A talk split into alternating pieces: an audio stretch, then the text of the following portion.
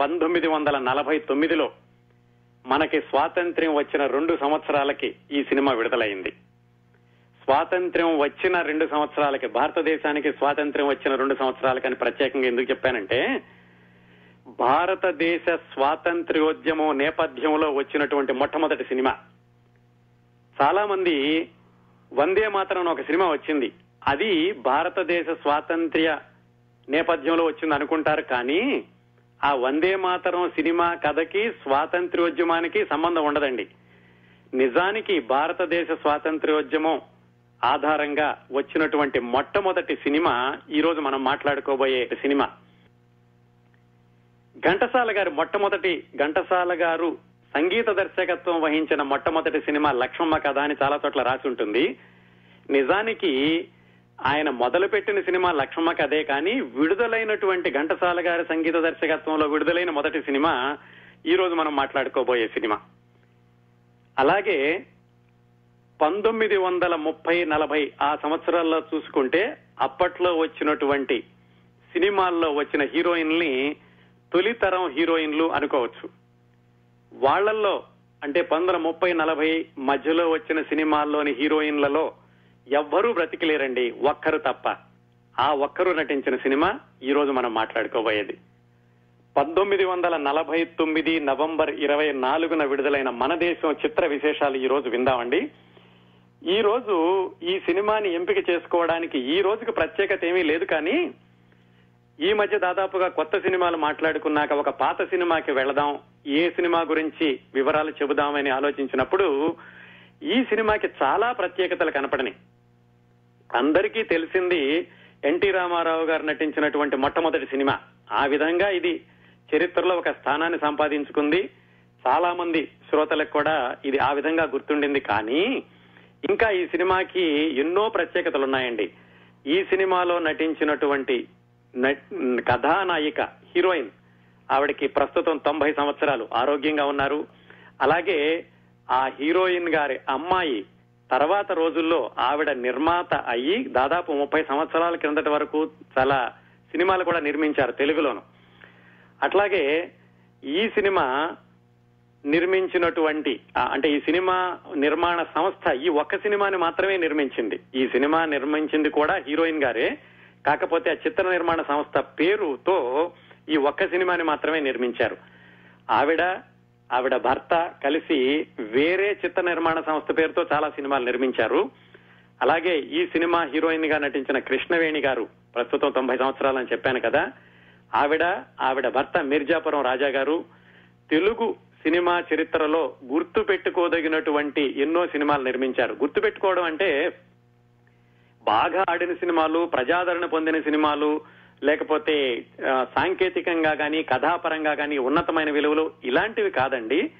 వాళ్ళు చాలా మంది సాంకేతిక నిపుణుల్ని తమ బ్యానర్ ద్వారా పరిచయం చేశారు. ఈ విషయాలు కూడా చాలా వరకు ఎక్కడ ఎక్కువగా ప్రాచుర్యంలోకి రాలేదు. అందు అందువల్ల కూడా ఈ విషయాలన్నీ శ్రోతలతో పంచుకుందాం అనేటటువంటి ప్రత్యేకమైన కారణంతో ఈ సినిమాని ఎంపిక చేసుకోవడం జరిగింది. ఈ సినిమా ఘంటసాల వెంకటేశ్వరరావు గారి సంగీత దర్శకత్వంలో విడుదలైన మొదటి సినిమా. ఆయన సంగీత దర్శకత్వం చేయడం మొదలుపెట్టిన సినిమా శ్రీలక్ష్మమ్మ కథ. విడుదలైన మొదటి సినిమా మన దేశం. ఇలా ఎన్నో ప్రత్యేకతలు సంతరించుకున్నటువంటి ఈ మన దేశం సినిమా విశేషాలు ఆసక్తికరమైనటువంటి కథనాలు అలాగే ఎన్టీ రామారావు గారి సినిమాల్లోకి ప్రవేశిస్తూ చిన్న వేషం ఎందుకు వేయాల్సి వచ్చింది? నిజానికి ఈ సినిమాలో వేషం వేయడానికి ఆయన మద్రాసు వెళ్ళారా ఇలాంటి ఆసక్తికరమైన సమాచారం చాలా ఈ సినిమా వెనుకాల చాలా ఆసక్తికరమైనటువంటి సమాచారం ఉందని చెప్పాను కదా. సినిమా ఆ విశేషాలకు వెళ్ళబోయే ముందు సినిమా కథ ఏమిటో క్లుప్తంగా చూద్దాం. భారతదేశ స్వాతంత్ర్య పోరాటం నేపథ్యంలో వచ్చినటువంటి మొట్టమొదటి సినిమా ఇది అని చెప్పుకున్నాం కదా. ఈ సినిమాలో పాత్రలు పాత్రధారుల పేర్ల కంటే కూడా ఆ యాక్టర్స్ పేరుతోటి కథ చెప్పుకుందామండి. కొంచెం తేలిగ్గా అర్థమవుతుంది. ఈ సినిమాలో నాగయ్య గారు చిత్తూరు నాగయ్య గారు ఆ రోజుల్లో పెద్ద హీరో ఆయన. ఆయన కాంచన్ వాళ్ళిద్దరూ ప్రధానమైనటువంటి పాత్రధారులు. నిజానికి హీరో అని చెప్పదగింది సిహెచ్ నారాయణరావు గారు చదలవాడ నారాయణరావు గారు. ఆయన హీరో ఆయన పక్కన హీరోయిన్ కృష్ణవేణి గారు. కథ ఏమిటంటే నాగయ్య గారు కాంచన్ ఒక ఊళ్ళో ఉంటారు.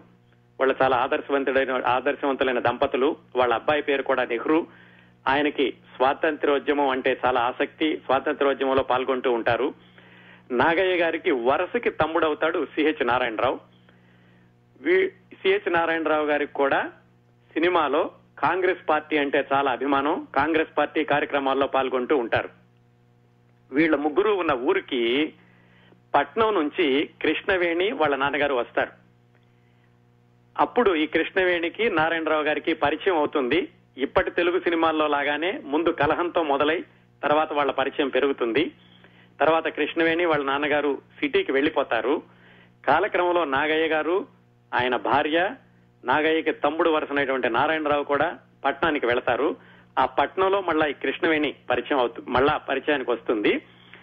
కృష్ణవేణికి ఈ సిహెచ్ నారాయణరావు గారు చేసేటటువంటి కార్యక్రమాలంటే ఎగతాళిగా ఉంటుంది. ఈయనకేమో కాంగ్రెస్ పార్టీ కార్యక్రమాలు చాలా ఇష్టం.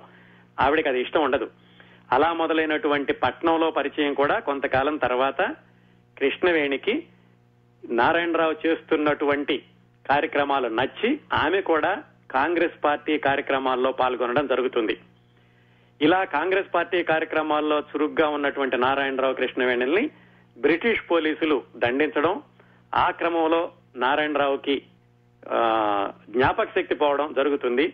ఇంకా కథ రకరకాల మలుపులు జరిగి భారతదేశానికి స్వాతంత్ర్యం రావడం తర్వాత నారాయణరావుకి మళ్ళా జ్ఞాపక శక్తి తిరిగి రావడం తిరిగి వచ్చాక మళ్ళా ఆయన కృష్ణవేణిని వివాహం చేసుకోవడం అందరూ కలిసిపోవడం. ఇదండి కథ. నిజానికి ఈ కథలో ఇంకొక ప్రత్యేకత ఏమిటంటే ఇది విప్రదాసు అనే బెంగాలీ నవలకి తెలుగు సినిమా చిత్ర రూపం. బెంగాలీ నవల్ని తెలుగులో సినిమాగా నిర్మించినటువంటి మొట్టమొదటి చిత్రం కూడా మన దేశం. ఆ విప్రదాసు నవల రాసింది శరత్చంద్ర చట్టోపాధ్యాయ. ఆ తర్వాత వచ్చినటువంటి దేవదాసు ఆరాధన అర్ధాంగి ఇలాంటి సినిమాలన్నిటికీ కూడా బెంగాలీ నవలలే మూలం.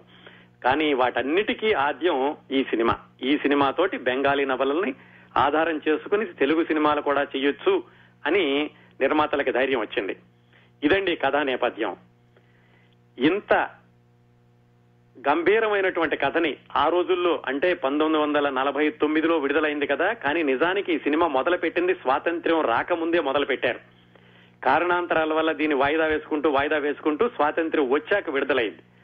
నిజానికి స్వాతంత్ర్యం రాకముందు దీన్ని మొదలుపెట్టి స్వాతంత్ర్యం వచ్చే రోజులోనో వచ్చిన తర్వాత వెంటనే విడుదల చేద్దాం అనుకున్నారు. రకరకాల కారణాల వల్ల అది వాయిదా పడుతూ వచ్చింది. ఇంత గంభీరమైనటువంటి కథాంశాన్ని సినిమాగా తీద్దాం అనేటటువంటి ధైర్యం ఉన్న నిర్మాత ఎవరు అంటే ఇందులోని హీరోయినే కృష్ణవేణి గారే ఈ సినిమా కూడా తీద్దాం అనుకున్నారు అసలు ఈ కృష్ణవేణి గారు ఎవరు? ఆ కృష్ణవేణి గారి భర్త ఈ సినిమాకి పెట్టుబడి పెట్టేటటువంటి ధైర్యం ఆయన నేపథ్యం ఏమిటి క్లుప్తంగా తెలుసుకుందాం. అది తెలుసుకోవాలంటే మనం నూజివీడులో బయలుదేరాలండి. నూజివీడులో పద్దెనిమిది వందల తొంభై ఆరులో అంటే నూట నలభై సంవత్సరాల క్రిందట ఒక రాజా గారు జన్మించారు. ఆయన పేరు మేక వెంకట్రామయ్య అప్పారావు బహదూర్. కానీ అందరూ ఆయన మిర్జాపురం రాజా అంటారు. ఆయనకేమిటంటే ఒక నలభై రెండు సంవత్సరాల వయసు వచ్చాక అంటే పంతొమ్మిది వందల ముప్పై ఎనిమిది ప్రాంతాల్లో ఆయనకి లలిత కళలంటే చాలా ఇష్టం. పంతొమ్మిది వందల ముప్పై ఎనిమిది ప్రాంతాల్లో ఆయన మద్రాసు వెళ్ళారు అప్పటికే సినిమాలు తెలుగు టాకీలు వచ్చి మంచి మంచి సినిమాలు వస్తున్నాయి. ఆయన కూడా సినిమాలు తీద్దామన్న ఉద్దేశంతో మద్రాసు వెళ్ళి మద్రాసులో జమీందారు గారు కదా అక్కడ ఒక పెద్ద స్థలం కొనేశారు. కొనేసి జయా ఫిలిమ్స్ అనే పేరు పెట్టి ఒక స్టూడియో కూడా కట్టారు. కట్టి సినిమాలు తీయడం మొదలు పెట్టారు మొట్టమొదటగా పంతొమ్మిది వందల ముప్పై ఎనిమిదిలో ఆయన కృష్ణ జరాసంధ అని ఒక సినిమా తీశారు. ఆయన కేవలం దానికి నిర్మాత అన్నమాట. ఆ తర్వాత పంతొమ్మిది వందల ముప్పై తొమ్మిదిలో మహానంద అని ఇంకో సినిమా తీశారు. ఇవన్నీ కూడా ఆయన జయా ఫిలిమ్స్ అనే బ్యానర్తో చేసేవాళ్ళు. ఈ మహానంద సినిమా ఆయన నిర్మించేటప్పుడు ఈ మహానందలో హీరోయిన్గా వేసిన అమ్మాయి కృష్ణవేణి. ఆవిడ్ని పెళ్ళి చేసుకున్నారు పంతొమ్మిది వందల ముప్పై తొమ్మిదిలో. ఆ విధంగా కృష్ణవేణి గారు మీర్జాపురం రాజాకి భార్య అయ్యాక ఆ దంపతులిద్దరూ కలిసి సినిమాలు నిర్మించడం కొనసాగించడమే కాకుండా అంతకు ముందు ఏ సినిమాలోనైనా నటించిన కృష్ణవేణి గారు వివాహం అయ్యాక కేవలం వాళ్ళ సినిమాల్లో మాత్రమే నటించడం మొదలుపెట్టారు. ఆ తర్వాత ఒకటి రెండు బయట సినిమాల్లో నటించారు కానీ ఎక్కువగా ఆవిడ నట జీవితం అంతా సొంత సినిమాల్లోనే కొనసాగింది. ఆ తర్వాత వీళ్ళకి వీళ్ళకి వివాహం అయ్యాక భోజ కాళిదాసు జీవన జ్యోతి ఇలాంటి సినిమాలన్నీ తీస్తూ వచ్చారు. కొన్ని రోజులు ఈ కృష్ణవేణి గారు వాళ్ళ సినిమాల్లోనే నటి కథానాయికగా నటిస్తూ వస్తున్నప్పుడు ఒక రెండు సంవత్సరాలు ఆవిడ సినిమాల్లో నటించలేదు. ఎందుకంటే ఆవిడకి అప్పుడు గర్భవతి ఒక కుమార్తె పుట్టారు. కుమార్తె పుట్టాక ఆమె సొంతంగా ఒక సినిమా తీద్దాం అనుకున్నారు. అంటే భర్త మిర్జాపురం రాజా గారు ఆయన జయా ఫిలిమ్స్ పేరుతో తీస్తున్నారు సినిమాలు. ఈవిడికి సొంతంగా ఒక సినిమా తీద్దాం అనిపించి జమీందార్ గారితో మాట్లాడి ఎంఆర్ఏ ఫిలిమ్స్ అని ఒక ఎంఆర్ఏ ప్రొడక్షన్స్ అని ఒక ప్రొడక్షన్ హౌస్ పెట్టారు. ఎంఆర్ఏ అంటే మేక రాజ్యలక్ష్మి అనురాధ. ఆ అనురాధ గారే తర్వాత రోజుల్లో అంటే పంతొమ్మిది వందల డెబ్బై ఎనభైలో శ్రీవారి ముచ్చట్లు రావణుడే రాముడైతే ఇలాంటి చక్రధారి ఇలాంటి సినిమాలన్నీ తీసిన ఎన్ఆర్ అనురాధదేవి గారే ఈ కృష్ణవేణి గారి అమ్మాయి. కృష్ణవేణి గారు కూతురు పుట్టగానే ఎంఆర్ఏ ప్రొడక్షన్స్ అనే పేరుతోటి ఒక నిర్మాణ సంస్థను పెట్టి అప్పుడు ఈ మన దేశం అనే సినిమాకి శ్రీకారం చుట్టారు. ఈ సినిమా తీద్దాం అనుకున్నప్పుడు ఆమె భర్త మీర్జాపురం రాజా గారు కూడా దాన్ని వ్యతిరేకించారట. ఈ సినిమా చాలా రిస్క్. ఇలాంటిది ఇప్పుడు జానపదాలు సాంఘికాలు నడుస్తున్నాయి కానీ స్వాతంత్ర్యోద్యమం నేపథ్యంలో సినిమా తీయడం అంటే చాలా రిస్క్తో కూడుకున్నటువంటి పని అని ఆయన చెప్పారట. పైగా దానికి ఒక కారణం కూడా ఉంది. ఆయనదేమో జస్టిస్ పార్టీ. అంటే జమీందారుల పార్టీ అనేవాళ్ళు జస్టిస్ పార్టీని. కృష్ణవేణి గారికేమో కాంగ్రెస్ పార్టీ అంటే అభిమానం. అందుకని ఈవిడ ఎలాగైనా సరే ఈ సినిమా తీయాలనుకున్నారు. మొత్తానికి ఈవిడ మనసు కష్టపెట్టడం ఇష్టం లేక ఆయన సరే అలాగే చేసుకోమని చెప్పి ఆయన ఎంఆర్ఏ ప్రొడక్షన్ పేరుతోటి మన దేశం సినిమా తీయడానికి కృష్ణవేణి గారికి ఒప్పుకున్నారు. కృష్ణవేణి గారు ఈ సినిమాని ఎంఆర్ఏ ప్రొడక్షన్ పేరుతోటి నిర్మాణం శోభనాచల స్టూడియోస్ అంటే వాళ్ళ భర్త గారి స్టూడియోస్ పేరుతోటి ఈ సినిమా నిర్మించారు. ఇంకా విడిగా దీనికి నిర్మాత అనేది పేరు వేయకుండా ఎంఆర్ఏ ప్రొడక్షన్ శోభనాచల స్టూడియోస్ అనే పేరుతోటి ఈ సినిమా నిర్మాణాన్ని మొదలుపెట్టారు. ఇప్పుడు దాదాపుగా పంతొమ్మిది వందల నలభై ఆరులో భారతదేశానికి స్వాతంత్ర్యం రాకముందు మొదలుపెట్టారు కానీ పంతొమ్మిది వందల నలభై తొమ్మిది నవంబర్లో ఈ సినిమా విడుదలైంది. ఈ సినిమా నిర్మించేటప్పుడే సమాంతరంగా కీలుగుర్రం అనే సినిమాని ఆ రాజావారే ఆయనే దర్శకత్వం చేసి కీలుగుర్రం సినిమాని తీశారు. అలాగే శ్రీలక్ష్మమ్మ కథ లక్ష్మమ్మ కథ అనే సినిమా కూడా ఈ మన దేశం సినిమా వస్తున్నప్పుడే అంటే దాదాపుగా మన దేశం లక్ష్మమ్మ కథ కీలుగుర్రం మూడు సినిమాలు కూడా ఇంచుమించు ఒకేసారి నిర్మాణం అవుతూ వచ్చినాయి.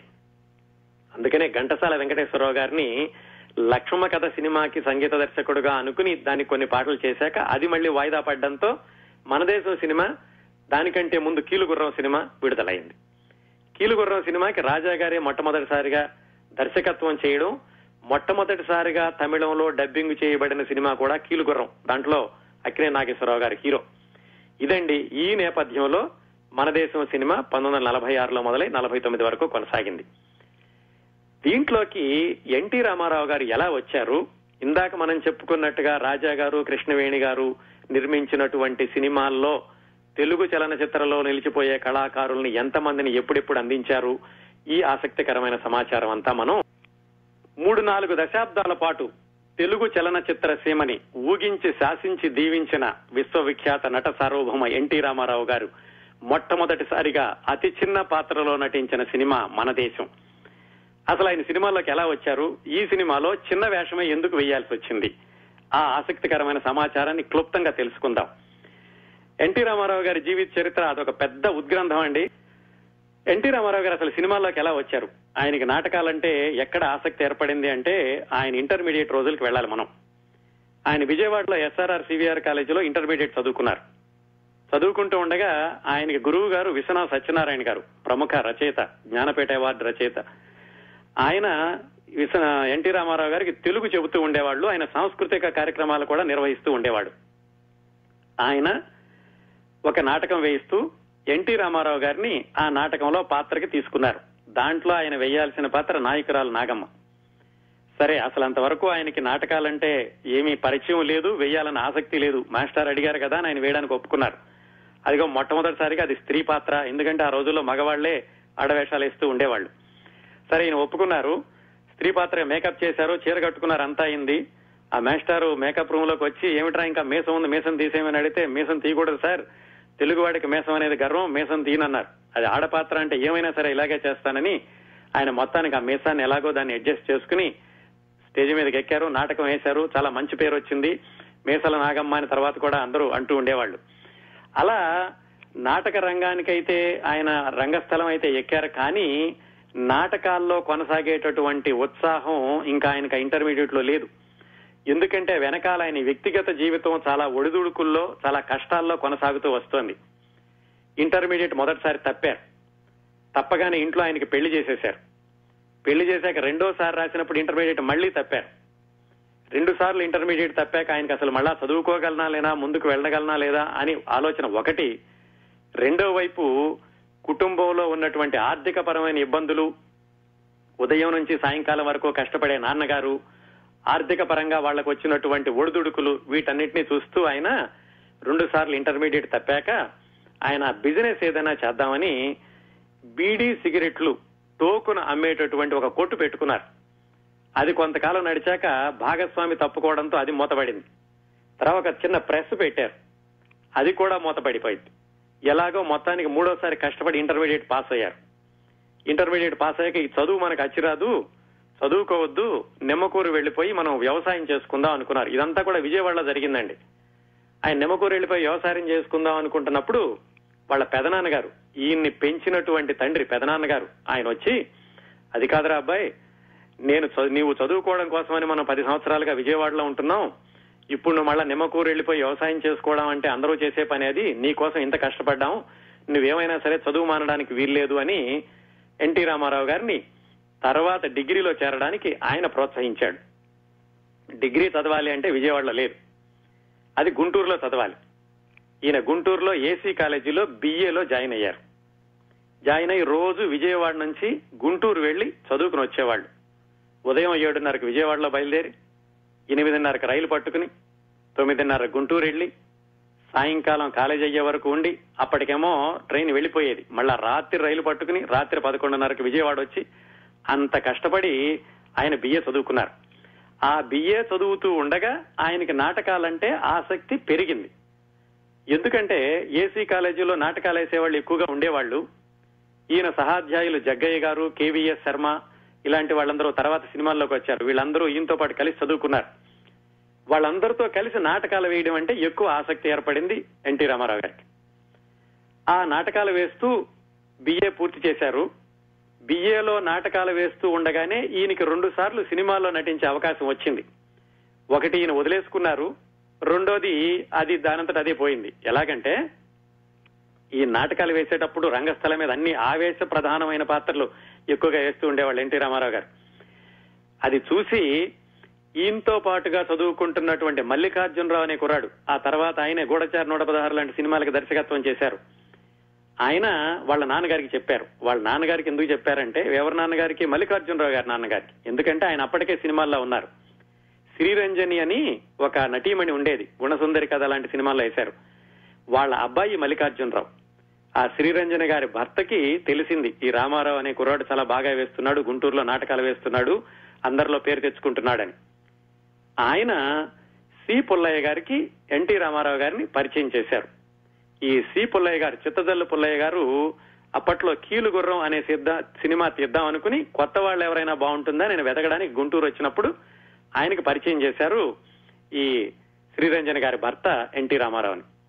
అయితే రామారావు గారు ఏమిటంటే పెద్ద మనిషి పెద్ద డైరెక్టర్ వచ్చారని వెళ్ళారు కానీ అయ్యా నాకు సినిమాల్లో రావడానికి ఇప్పుడు నాకంత ఆసక్తి లేదండి. ముందు డిగ్రీ పూర్తి చేయాలి. మా అమ్మా నాన్నల యొక్క కోరిక నేను డిగ్రీ పూర్తి చేయడం బిఏ అయ్యే వరకు నేను రాను అని చెప్పారు.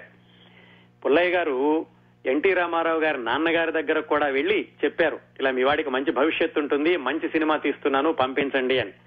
ఆయనేమన్నారంటే మా అబ్బాయి ఎంత చెప్తే అంతేనండి అతనే సరైన నిర్ణయం తీసుకోగలడని ఆయన కూడా నిర్ణయాన్ని ఎన్టీ రామారావు గారి మీదే వదిలేశారు. ఆ విధంగా ఎన్టీ రామారావు గారు సి పుల్లయ్య గారి కోరికని కాదనడం ఆయన సినిమాల్లోకి వెళ్ళే అవకాశాన్ని తప్పిపోవడం జరిగింది. అయితే ఆ కీలుగుర్రం సినిమా తర్వాత రాజా గారే తీశారు. అది వేరే కథ. ఇప్పుడు మనకు ఆ- కథతో అవసరం లేదు కాబట్టి దాన్ని అక్కడ వదిలేద్దాం. రెండో అవకాశం ఏమిటంటే విజయవాడలో జంధ్యాల గౌరీనాథ శాస్త్రి గారిని ఒక ఆయన ఉండేవాళ్ళు. ఆయన భక్తపోతన సినిమాల్లో శ్రీనాథుడిగా వేశారు. ఆయనకి నాటకాలంటే చాలా ఆసక్తి చాలా ఉన్నవాడు కూడా ఆ రోజుల్లోను. ఆయనకి ఎన్టీ రామారావు గారు పరిచయం అయ్యారు. ఎంత పరిచయం అంటే ఈ కుర్రాన్ని తీసుకుని సాయంకాలం పూట ఉదయం వెళ్ళి టీ తాగుతూ ఆయనతో కబుర్లు చెప్తూ ఉండేవాడు.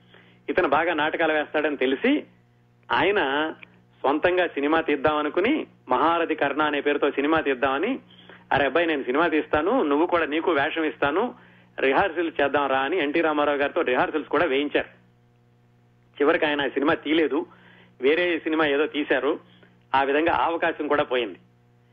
ఈ విధంగా రెండు అవకాశాలు ఆయన బిఏ చదువుకుంటూ చదువుకుంటూ ఉండగా వచ్చినటువంటి సినిమా అవకాశాలు చేజారిపోయినాయి.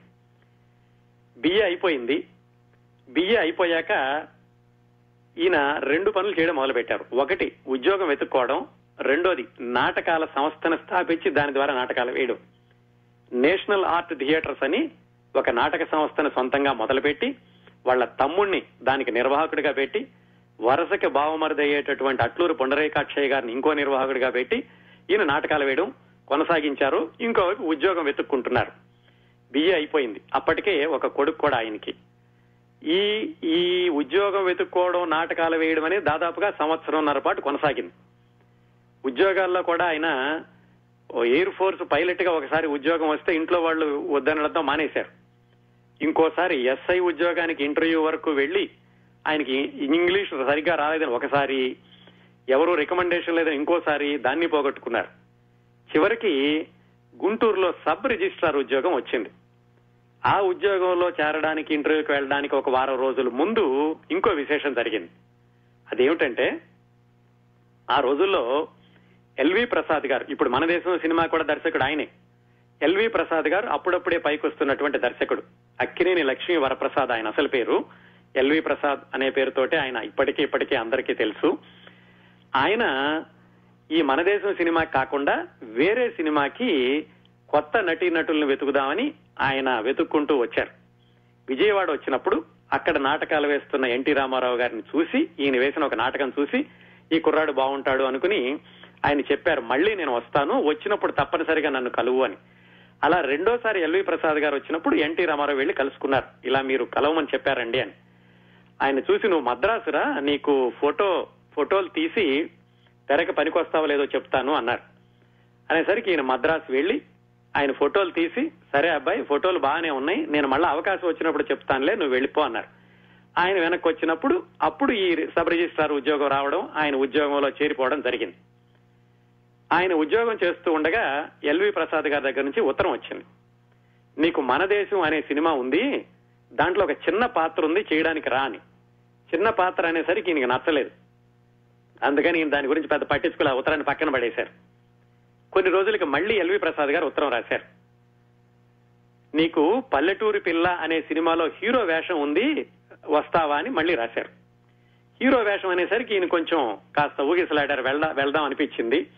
మిత్రులందరూ కూడా చెప్పారు హీరో వేషం అంటున్నారు తప్పనిసరిగా వెళ్ళు అని. అయితే ఇంట్లో వాళ్ళు కానీ భార్య కానీ ఎవరు ఈయన వెళ్ళడానికి ఒప్పుకోలేదు.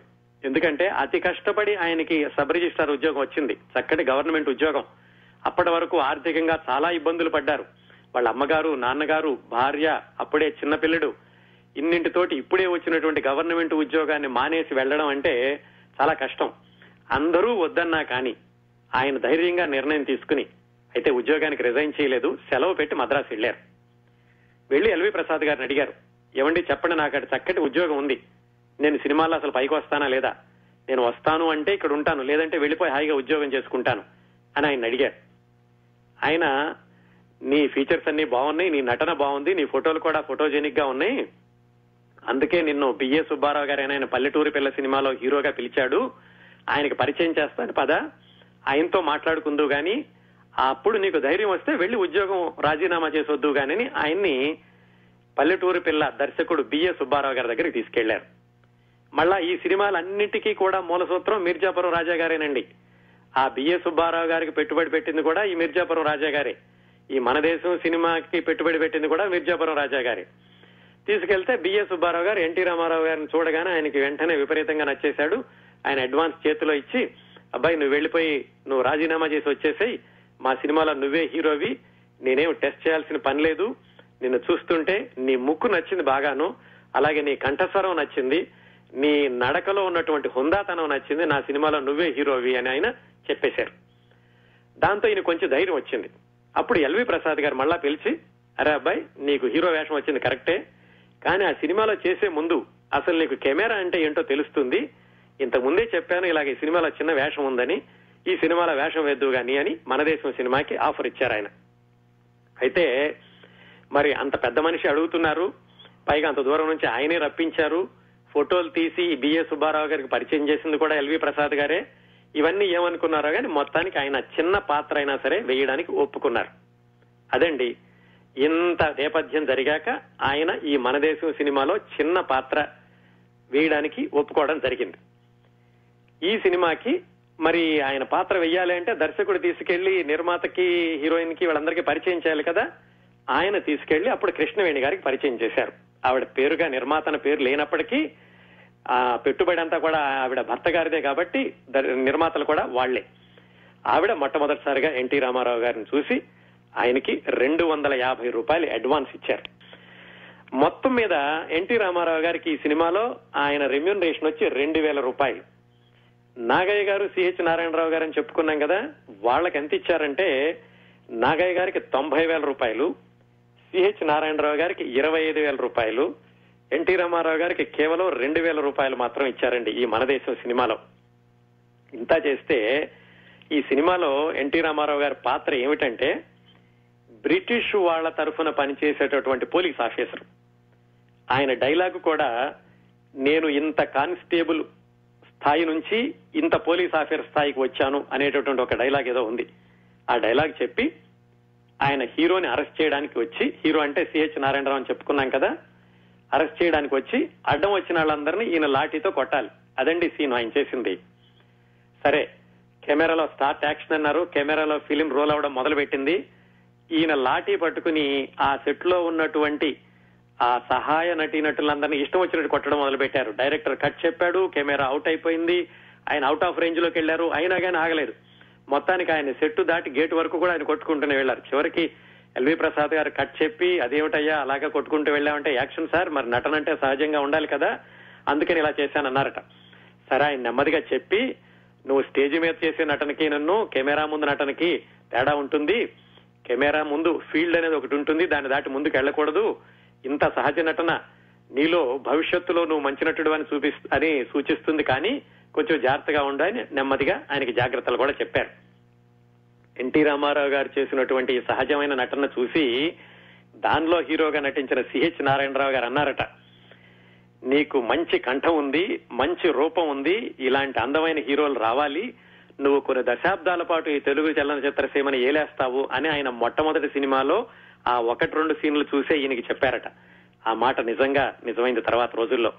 అదండి ఎన్టీ రామారావు గారు మన దేశంలో నటించినటువంటి దృశ్యం. ఆ నటన వెనుక ఆయన మొట్టమొదటి సినిమాలోనే ఆయన చూపించినటువంటి సహజమైన నటన.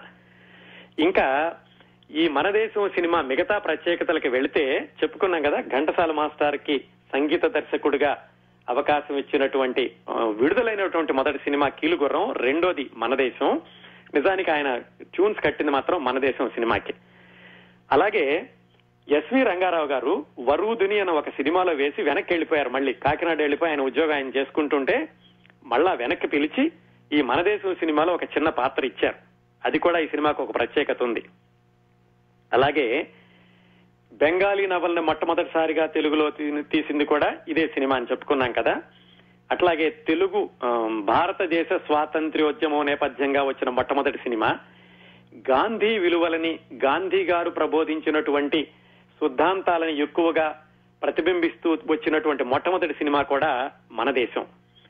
అలాగే ఈ సినిమాలో కృష్ణవేణి గారు ఆవిడకి చాలా ఆసక్తి ఉన్నటువంటి కథారూపాలని జానపద కళారూపాలని ఈ సినిమాల్లో ప్రవేశపెట్టారు. అంటే ఏమిటి? వీధి నాటకాలు బొమ్మలాటలు ఒగ్గు కథలు బుర్ర కథ ఇలాంటి వాటన్నిటినీ కూడా ఈ సినిమాలో ఆవిడ ఉపయోగించుకున్నారు. అట్లాగే ఈ సినిమాలో పాటలు కూడా స్వాతంత్ర్య గీతాలు భక్తి గీతాలు అత్తాకోడలు పాడుకునే పాటలు జానపద గీతాలు జానపద గీతాలు మామూలు గీతాలు ఇలాగా అన్నింటినీ కూడా ఈ సినిమాలో ప్రవేశపెట్టారు కృష్ణవేణి గారు. పేరుకి ఇందాక చెప్పుకున్నట్టు నిర్మాత కాకపోయినా దాదాపుగా ఈ సినిమా నిర్వహణ అంతా కూడా ఆవిడ ఆధ్వర్యంలోనే జరిగింది. ఈ సినిమాలో ఇంకొక ప్రత్యేకత అండి పి లీల. తర్వాత రోజుల్లో ప్రముఖ గాయని అయినటువంటి పి లీల గారిని కూడా ఈ సినిమా ద్వారా పరిచయం చేశారు.